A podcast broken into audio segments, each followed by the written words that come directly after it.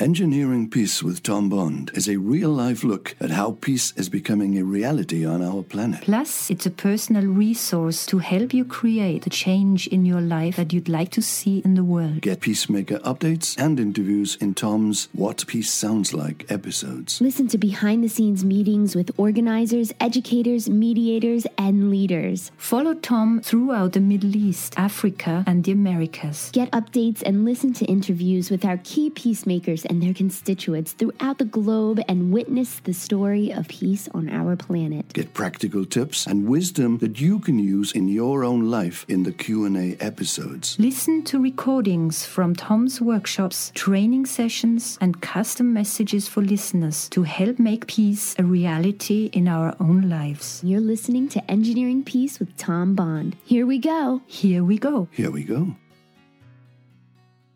This Engineering Peace episode is an excerpt from a meeting I had with a group of educators and peace activists from Lebanon, Egypt, and Sudan. It was my first real introduction, and it gave me the opportunity to share my background, work I've done, and to lay the groundwork for the coming months and years as we work towards a more peaceful and productive life for, for everybody. Uh, so I thought it was a good way to share the big picture of what Engineering Peace is really about with you. Here, here we go. I started uh, studying with Marshall Rosenberg about 18 years ago. Before that, I was an engineer. I worked in alternative energy and also in computers, and in fact, using computers to save energy. And so I read Marshall's book, and it just changed the course of my life because the reason I was doing energy work is I'm trying to leave the planet in better shape than we found it. And so the way I was able to do that previously was with trying to reduce carbon footprint and just engineer a world that works better from a very practical perspective, you know, in terms of buildings, really. But after I read Marshall's book, it occurred to me that he had provided me with my next career, which was to still be an engineer, but I'm not engineering buildings. What I'm trying to do is engineer peace on the planet the way I'm looking at this feels familiar to me because I was doing this with with buildings, with energy work.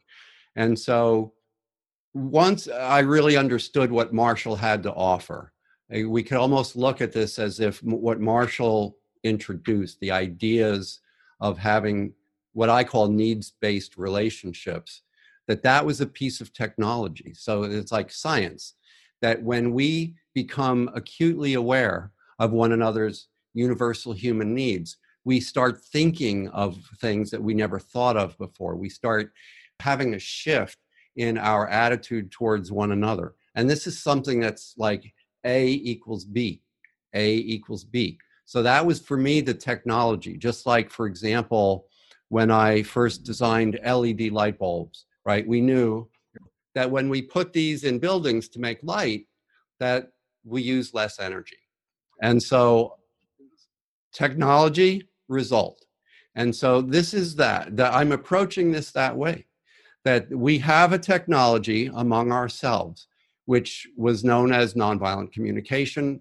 I like to call it needs based relating, which I think is more a more acceptable term and a more accurate term. But we have this as a technology. So now, how do we take this technology and bring it to the world? That's why I'm here. I'm actually trying to figure out how do we do this. And it just so happens during our lifetimes, we got the internet. So uh, the, the, the six of us are in this position to actually address the entire planet and bring this technology there. And so there means everywhere that there are human beings. I haven't found a culture or a religion or any group that finds that they are opposed to this. The acceptance of the ideas that we are wor- working with is universal. There is not a populated place on the planet that isn't taking my course right now, for example. It's called the Compassion Course, which is a, an online course, which is also part of the, the, the application of the technology, right? What do you, how do you get the technology out into the world? Well, we use something called the Compassion Course or Altaraham, or Mitgefühl Ausweg. It has all different names in different languages. But the thing is, it's the same information. And it's and so what we can do is inform the entire zeitgeist of the planet with this new information so that we can continue or really initiate a shift where we're no longer using violence to resolve conflicts that we use mediation. And the, I, we, we're very good at the violence part and we haven't really developed the mediation part the way we've developed so many other technologies. I mean cars and uh, th- things like that.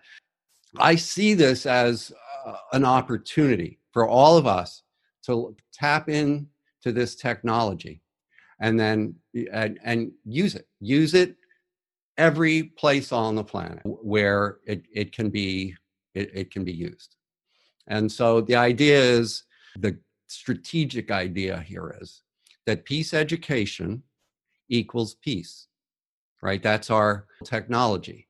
So we have, thanks to Marshall Rosenberg, I believe some of the best peace technology that has ever, ever been invented. And yet it hasn't made its way, even though on a grassroots level, it has, it's everywhere it still hasn't quite made its way into the professional world of diplomacy and r- running a state.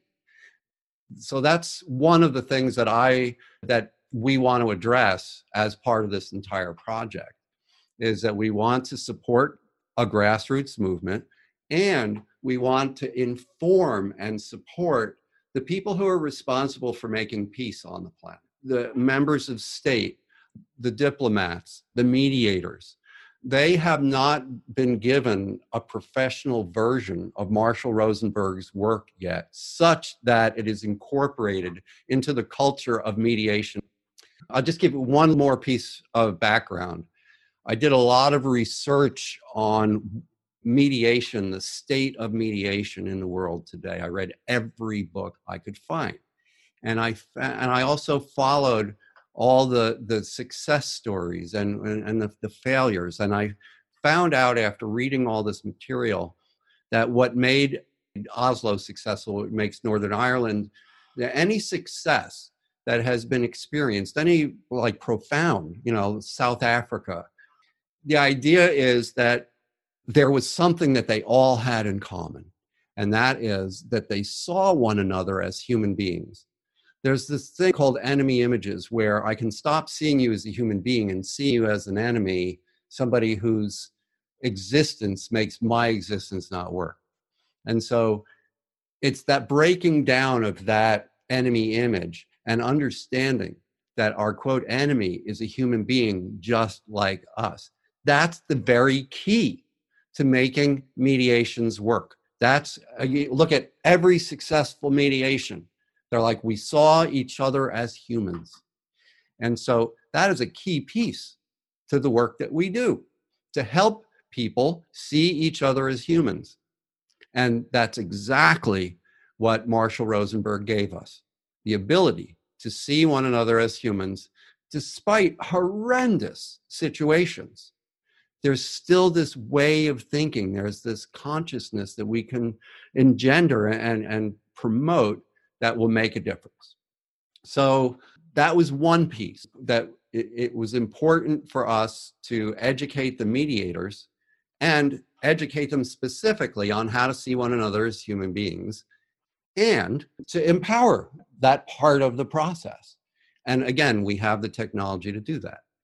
then the other thing that I learned is that uh, what makes mediations ultimately fail is the implementation. And, and that's because what happens is, like I said, you know, if you look at the Oslo Accords, they were calling each other brothers and cousins, and, you know, they, they loved one another uh, after working together for three years.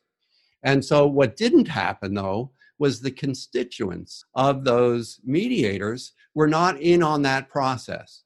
And so it's this challenge that we have, and that is okay, so how can we make the process happen everywhere?